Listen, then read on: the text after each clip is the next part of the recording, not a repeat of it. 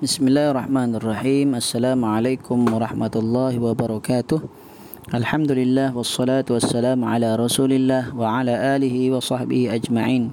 InsyaAllah pada hari ini kita akan lanjutkan lagi penjelasan matan al-aqidah at-tahawiyah pada matan yang ke dua ratus dua.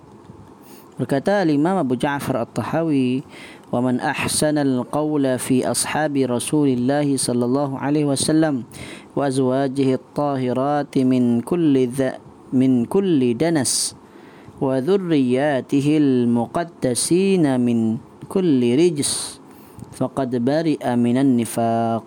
Maksudnya, sesiapa yang berkata baik tentang para sahabat, yakni para sahabat Rasulullah sallallahu alaihi wasallam, wa azwajihi, dan para istri baginda at-tahirat yang suci, min kulli danas, dari segala perbuatan yang keji, wa dzurriyyatihil muqaddasin, dan keturunan baginda yang suci, min kulli rijs, dari perbuatan kotor, faqad bari'a minan nifaq, maka sesungguhnya dia telah pun ha, ter ataupun bebas ataupun uh, berlepas diri daripada kemunafikan. ha? An-nifaq ni artinya munafik lah, dari sifat orang-orang munafik. Kata uh, Syekh Salih Fauzan, setelah Imam Abu Ja'far at-Tahawi menyebutkan apa yang wajib bagi para sahabat, kemudian beliau pun beralih menyebut tentang keluarga Nabi, yakni ringkasnya ahlil bait lah, kita panggil sebagai ahli bait. Ha? Matan yang sebelum-sebelum ini uh, beliau menjelaskan tentang prinsip bagi ahli sunnah wal jamaah mencintai para sahabat, namun tidaklah terlalu berlebih-lebihan, namun tetap uh, menghormati mereka, meletakkan kedudukan mereka pada uh, kedudukan yang sepatutnya sebagaimana telah pun kita jelaskan sebelum ini. Kemudian kata uh, Syekh Salih Fauzan, keluarga Nabi yang paling yang paling pertama sekali adalah istri-istri Nabi sallallahu alaihi wasallam. Firman Allah Subhanahu wa taala, "Innama yuridullahu liyudhhiba ankum rijsa ahlal bait wa yutahhirakum tathira." Sesungguhnya Allah bermaksud hendak menghilangkan dosa dari kamu, wahai ahli bait, dan bersihkan dan membersihkan kamu dengan sebersih-bersihnya. Surah Al-Ahzab ayat tiga puluh tiga. Okey. Di dalam ayat Al-Quran ini jelas Allah menyebutkan ahlal bait. Yang dimaksudkan dengan ahlal bait di sini adalah para istri para istri Nabi. Dan ini adalah pesan untuk mereka. Yang paling pertama termasuk di dalam keluarga Nabi sallallahu alaihi wasallam adalah istri baginda, para istri baginda. Kemudian ahli kerabat baginda. Maksudnya ini kedudukan ahli bait lah. Yang pertama sekali, yang terutama adalah bermula dengan istri-istri Nabi, diikuti dengan kerabat baginda, yaitu keluarga besar Al-Abbas dan keluarga besar Abu Talib serta keluarga besar Al-Harith bin Abdul Muttalib. Okay. Ada tiga keluarga besar Nabi ataupun kerabat baginda. Yang pertama Al-Abbas, yang kedua uh, pertama uh, keluarga Al-Abbas, kemudian keluarga Abu Talib, kemudian keluarga Al-Harith bin Abdul Muttalib. Ya, okay. Semualah ha? Al-Abbas uh, Al-Abbas, kemudian Abu Talib, uh, kemudian Al-Harith. Uh, ketiga-tiga ni mereka ni uh, adalah uh, saudara. Okey. Adalah uh, bersaudara. Kata Syekh Salih Fauzan lagi, Syiah menuduh Aisyah radhiyallahu anha dan menyebut menyebutkan tentangnya dengan tuduhan yang Allah Subhanahu wa taala telah menyatakan bersihnya Aisyah radhiyallahu anha dari tuduhan keji tersebut. Okey, ini golongan Syiah ni dia suka memfitnahlah. Ha, dia fitnah Aisyah ni. Kata mereka Aisyah adalah penzina ha, dan seterusnya lah. Okey, sebagaimana ha, ada kisah dia ha, di mana Aisyah memang dia pernah suatu ketika ha, dalam hadis Bukhari namanya peristiwa ifki. Okay.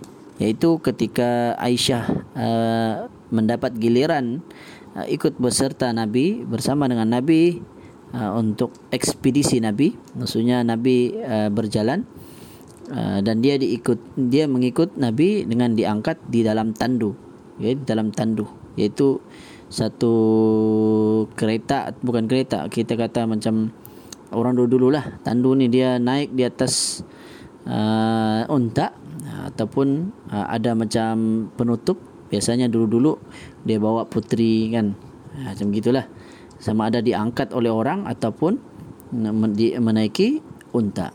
Okey, maka Aisyah pun apabila sampai ataupun ingin kembali pulang ke rumah daripada ekspedisi tersebut, maka Aisyah pun memegang lehernya, ternyata rantainya hilang.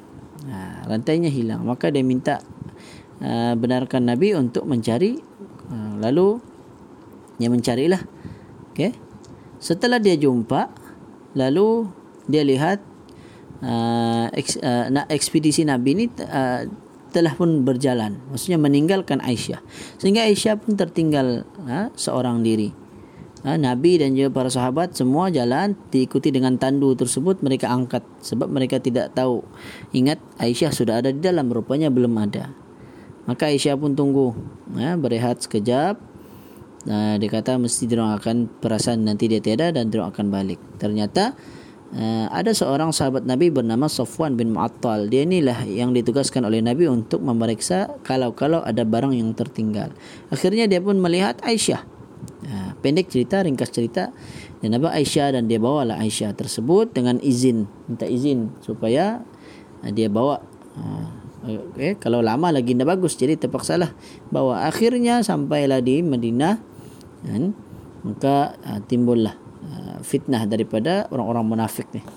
Mereka pun tuduh Aisyah dan Safwan ni telah pun berzina, padahal tidak ada pun, kan? Lama juga uh, sehingga dia menangis. uh, Aisyah menangis kerana Nabi sallallahu alaihi wasallam tidak tahu, kerana ketika itu wahyu tidak turun member- membersihkan nama Aisyah lagi. Wahyu Uh, terhenti sekejap, ya. Nabi pun mendengar apa pesanan uh, sebagian sahabat, ada yang kata ceraikanlah dia, biarkanlah dia uh, ad, lebih ada ramai lagi wanita, uh, boleh Nabi cari sebagai pengganti dan seterusnya lah, okay? Macam-macam itu. Kita pendekkan cerita, panjang hadis dari riwayat Al-Bukhari. Kemudian sampailah akhirnya turunlah ayat Al-Quran yang membersihkan nama Uh, Aisyah radhiyallahu anha. Uh, barulah Nabi sallallahu alaihi wasallam kembali tersenyum dan memanggil Aisyah semula. Aisyah pun berasa gembira kerana Allah menyediakan ayat khusus untuk membebaskan dia dari fitnah. Jadi ini adalah bantahan keras ke atas orang Syiah yang menuduh Aisyah adalah penzina, uh, mengikuti jejak langkah orang-orang munafik yang ada pada zaman Rasulullah sallallahu alaihi wasallam, yang mula-mula sekali menuduh Aisyah sebagai penzina. Ha? Uh, kata Syekh Salih Fauzan, saya sambung lagi. Dan ini adalah pendustaan bagi Allah Subhanahu wa taala, dan juga bererti menyifatkan Allah Subhanahu wa taala yang telah memilih untuk menjadi istri uh, bagi Rasulullah sallallahu alaihi wasallam sebagai perempuan yang tidak baik, dan ini adalah Ha, sebenarnya kekufuran kepada Allah Subhanahu wa taala. Kerana Allah berfirman, al-khabithatu lil-khabithin wal-khabithuna lil-khabithat wat-tayyibatu lit-tayyibin wat-tayyibuna lit-tayyibat.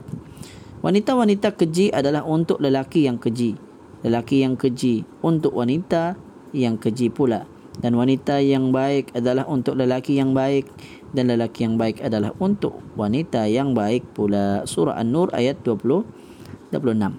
Nabi sallallahu alaihi wasallam adalah lelaki yang baik, maka Allah subhanahu wa taala tidak akan memilih ya, memilihkan untuknya jodoh ataupun istri kecuali dari kalangan wanita yang baik juga.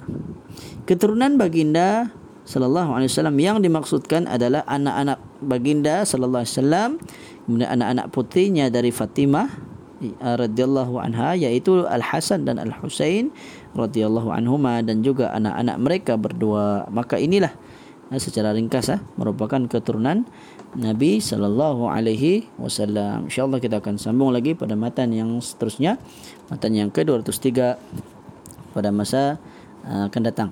أقول قولي هذا وأستغفر الله العظيم لي ولكم وصلى الله على نبينا محمد وعلى آله وصحبه وبارك وسلم. السلام عليكم ورحمة الله وبركاته.